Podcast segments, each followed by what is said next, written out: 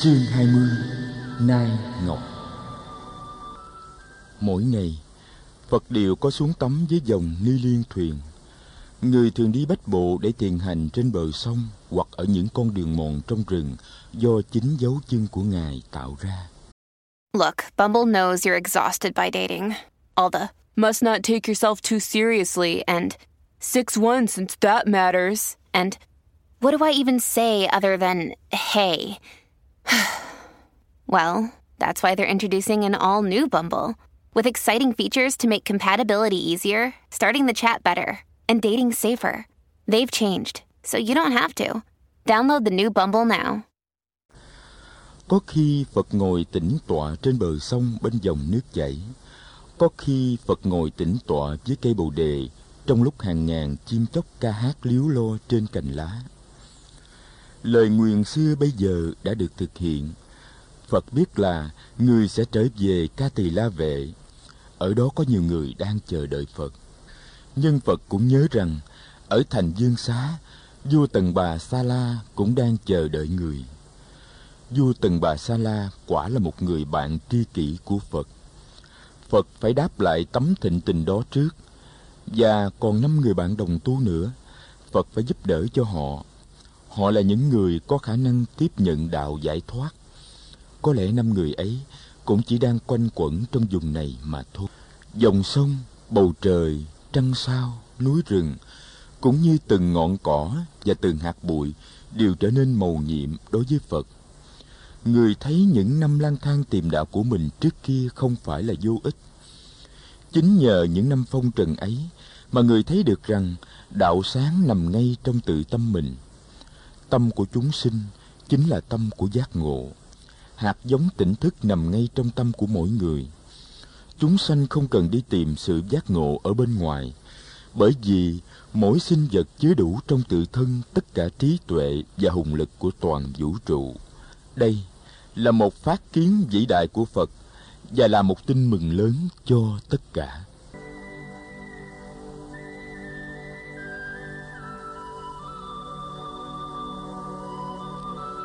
Bọn trẻ đã rủ nhau trở lại nhiều lần để được Phật dạy dỗ. Trong khi tiếp xúc với chúng, Phật vui mừng nhận ra rằng đạo lý giải thoát có thể được diễn bày bằng một ngôn ngữ đơn giản và mộc mạc. Bọn trẻ, dù là những em bé chưa bao giờ đi học, cũng có thể hiểu được giáo pháp của Phật. Điều này làm cho Phật phấn khởi. Có một bữa nọ, bọn trẻ đã tới với Phật với một rổ quýt Rổ quýt này do Tu và Đa đem đến. Chúng muốn được cùng ăn quýt với Phật trong sự tỉnh thức để thực tập lại bài học đầu tiên mà chúng đã được học về đạo Phật. Tu và Đa nâng rổ quýt đi mời từng người. Trước hết, cô bé quỳ trước Phật và nâng rổ quýt trên hai tay. Đầu cô bé hơi cúi xuống trong dáng điệu thành kính. Phật chắp tay thành búp sen và tiếp nhận một trái quýt từ trong rổ. Tu Già Đa hướng sang mời các tường, hiện đang ngồi phía bên trái của Phật. Các tường cũng chắp tay búp sen như Phật để tiếp nhận một trái quýt. Tu Già Đa làm như thế, cho đến khi mọi người đều đã có trong tay một trái quýt mới trở về chỗ ngồi. Đặt rổ quýt trước mặt, cô bé cũng chắp tay trước khi lấy lên một trái quýt. Bọn trẻ im lặng, Phật bảo chúng theo dõi hơi thở và mỉm cười. Rồi Phật để trái quýt lên trên lòng bàn tay trái, đưa lên, nhìn vào trái quýt để quán tưởng và chiêm nghiệm. Bọn trẻ đồng loạt làm như Phật. Một lát sau, Phật từ từ bốc vỏ quýt. Bọn trẻ cũng làm như người. Thầy trò thông thả ăn quýt trong im lặng, trong tỉnh thức. Khi mọi người đã ăn xong quýt, Ba La đi thu hồi tất cả những cái vỏ quýt Bọn trẻ rất sung sướng được ăn quýt với Phật trong chánh niệm và Phật cũng cảm thấy một niềm vui lớn khi được ngồi thực tập với bọn trẻ, tuy quê mùa nhưng rất dễ thương này. Bọn trẻ thường trở lại với Phật vào những buổi chiều.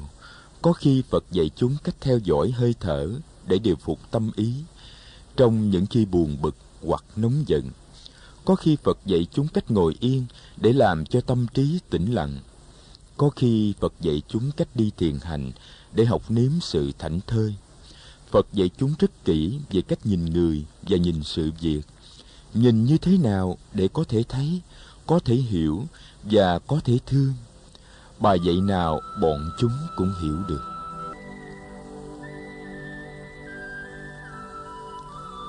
một hôm Năng Đà Ba La và Tu Già Đa quyết định cùng nhau may một chiếc áo cà sa mới để dân Phật.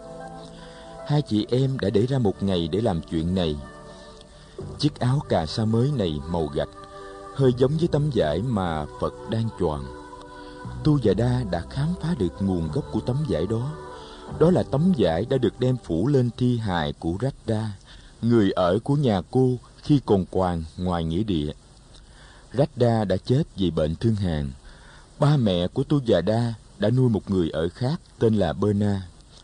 Khi biết rằng thầy mình đã phải lấy một tấm vải ngoài nghĩa địa để giặt đi mà làm áo cà sa, Tu Già Đa như muốn khóc. Và đó là lý do khiến cô bé đi tìm người chị họ. Ngày hai chị em đem áo vào dân, Phật đang ngồi thiền dưới gốc bồ đề. Hai chị em ngồi im lặng, đợi cho đến khi người xuất thiền mới dâng áo cà sa lên. Phật rất vui lòng khi có áo mới. Người nói người sẽ cần đến áo này, và người nói người muốn giữ lại tấm vải để mỗi khi giặt áo thì có vật khoác lên trên người. Nghe nói thế, Nang Đà Ba La và Tu Già Đa quyết định may thêm cho Phật một chiếc áo nữa để người có thể thay được áo ngoài mà đem đi giặt.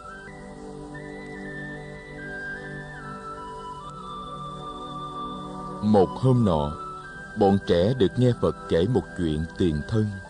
Hôm ấy chúng đến khá đông. Bé Ba La Gupta hỏi Phật về tình bạn. Ba La Gupta là một cô bạn gái của Tu Già Đa, mới lên 12 tuổi. Sở dĩ Ba La Gupta hỏi Phật về tình bạn vì ngày hôm trước cô bé đã cùng với cô bạn gái là Jatilika có chuyện xích mích cùng nhau. Và hôm nay trước khi đi vào thăm Phật, cô bé đã định không ghé vào rủ Chatelika cùng đi. Nhưng cuối cùng, Tu và Đa đã ép cô vào rủ Chatelika. Chatelika đã chiều Tu và Đa mà đi, nhưng khi tới cội Bồ Đề, đôi bạn ngồi ra hai góc chứ không ngồi gần sát bên nhau như trong những lần khác. Phật kể cho bọn trẻ nghe về tình bạn giữa một con nai, một con chim sáo và một con rùa. Theo Phật, thì chuyện này đã xảy ra từ thời xa xưa, cách đây hàng ngàn năm, lúc Phật còn là một con nai. Bọn trẻ rất ngạc nhiên, nhưng Phật bảo, trong những kiếp trước, chúng ta ai cũng đều đã từng làm đất, làm đá, làm sương, làm gió, làm nước, làm lửa. Chúng ta ai cũng đều đã từng làm rêu, làm cỏ, làm cây cối, làm côn trùng, làm cá, làm rùa, làm chim muôn, làm thú vật. Điều này ta đã thấy rất rõ trong thiền quán của ta. Vậy thì trong một kiếp trước, ta đã làm một con nai. Đó là chuyện rất bình thường. Ta còn nhớ, có một kiếp nọ, ta đã làm một mỏm đá trên đỉnh núi. Còn một kiếp khác nữa, ta đã làm một cây bông sứ. Các con cũng vậy. Chuyện ta sắp kể là chuyện một con nai, một con chim sáo, một con rùa và một bát thợ săn có thể là một trong các con ngày xưa cũng đã làm con chim sáo và một đứa khác đã làm con rùa Your brain needs support, and new Ollie Brainy Chews are a delightful way to take care of your cognitive health. Made with scientifically backed ingredients like Thai ginger, L-theanine, and caffeine, Brainy Chews support healthy brain function and help you find your focus, stay chill, or get energized. Be kind to your mind and get these nootropic chews at ollie.com. That's O L L Y.com. These statements have not been evaluated by the Food and Drug Administration. This product is not intended to diagnose, treat, cure, or prevent any disease. Các con nên biết, có một thời nọ, trên cõi đất của chúng ta chưa có mặt của loài người và cũng chưa có mặt các loài chim chóc và muôn thú. Lúc ấy, chỉ có rong rêu dưới nước và cây cối trên cạn mà thôi. Hồi đó, chúng ta chỉ có thể là đất đá, xương khói hoặc cây cối. Rồi từ đó mà chúng ta luân chuyển thành chim chóc, thành các loài cầm thú và thành con người. Ngay trong kiếp này, chúng ta cũng không phải chỉ là người. Ta là người, nhưng ta cũng đồng thời là cây lúa, là cây dừa, là trái quýt, là dòng sông, là không khí. Bởi vì nếu không có mặt những thứ đó thì con người cũng không thể nào có mặt. Cho nên khi các con nhìn cây lúa, nhìn trái dừa, trái quýt, dòng sông, các con nên nhớ, trong kiếp này, tuy mình đã là người, nhưng mình cũng phải nương tựa vào các loài ấy, và mình cũng có thể nói rằng mình là những loài ấy. Thấy được như vậy, mới thật là có hiểu biết và có tình thương. Chuyện ta sắp kể cho các con nghe tuy đã xảy ra cách đây hàng ngàn năm, nhưng cũng có thể là đang xảy ra ngay trong giờ phút này. Các con hãy lắng nghe cho kỹ mà suy nghĩ để xem mình có dính líu gì tới những con vật trong truyện hay không.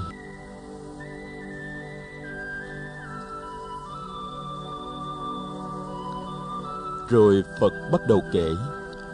Thuở ấy, phật là một con nai ở trong rừng. Trong rừng có một hồ nước dưới hồ nước có một con rùa, bên hồ nước có một cây dương, và trên cây dương có một con chim sáo. Nai rùa và sáo chơi với nhau rất thân. Một hôm, có một người thợ săn đi theo dấu nai tới bên bờ hồ, nơi nai thường xuống uống nước. Ông ta đặt một cái bẫy bằng những sợi dây da rất chắc ở đó, rồi đi về nhà. Nhà ông ta không xa bị rừng là mấy chiều hôm ấy, tới bờ hồ để uống nước, nai bị mất bẫy, nai kêu lên. Rùa và sáo nghe tiếng nai, rùa bò đến, sáo bay tới. Thế nai bị nạn, rùa và sáo bàn nhau phương thức giải cứu cho bạn.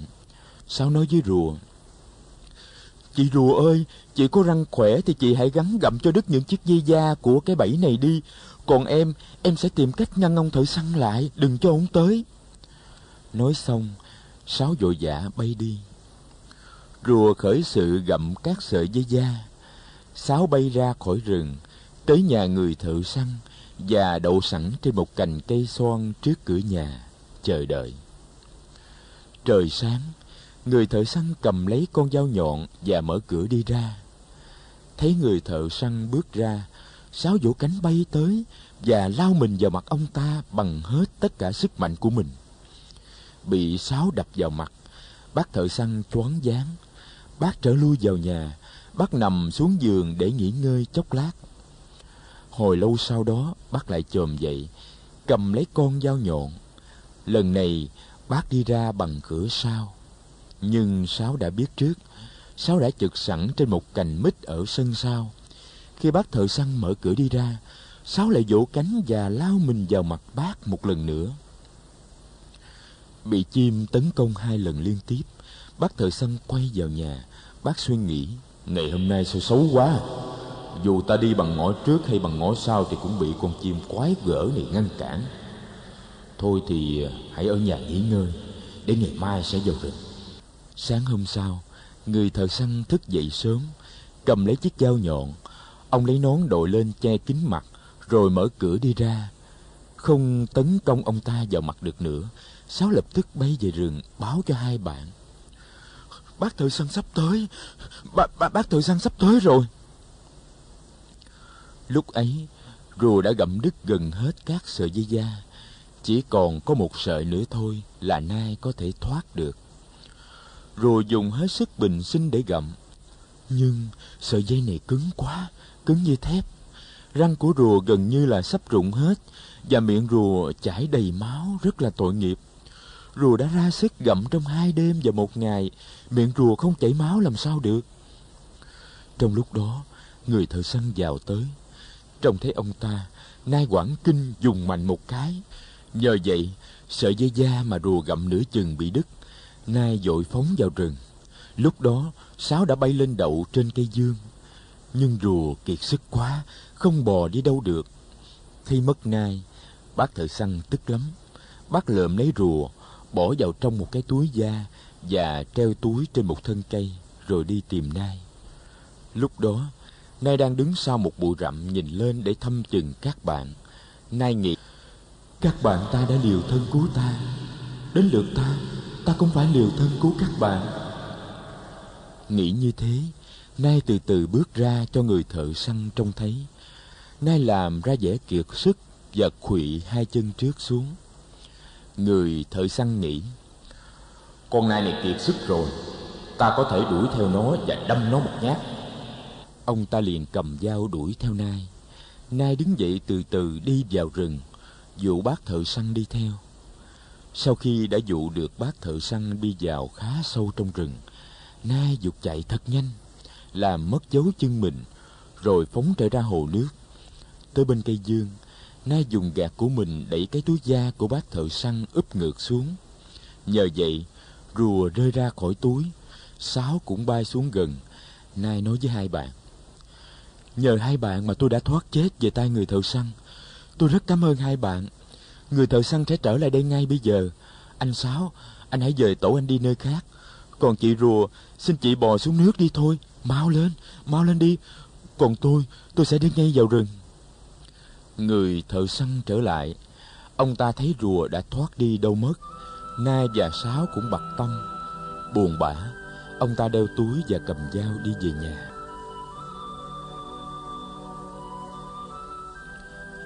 Rupa và Subas nghe đến chỗ con rùa gặm những sợi dây da suốt hai đêm và một ngày, khiến cho miệng rùa chảy máu, thì lấy làm thương lắm.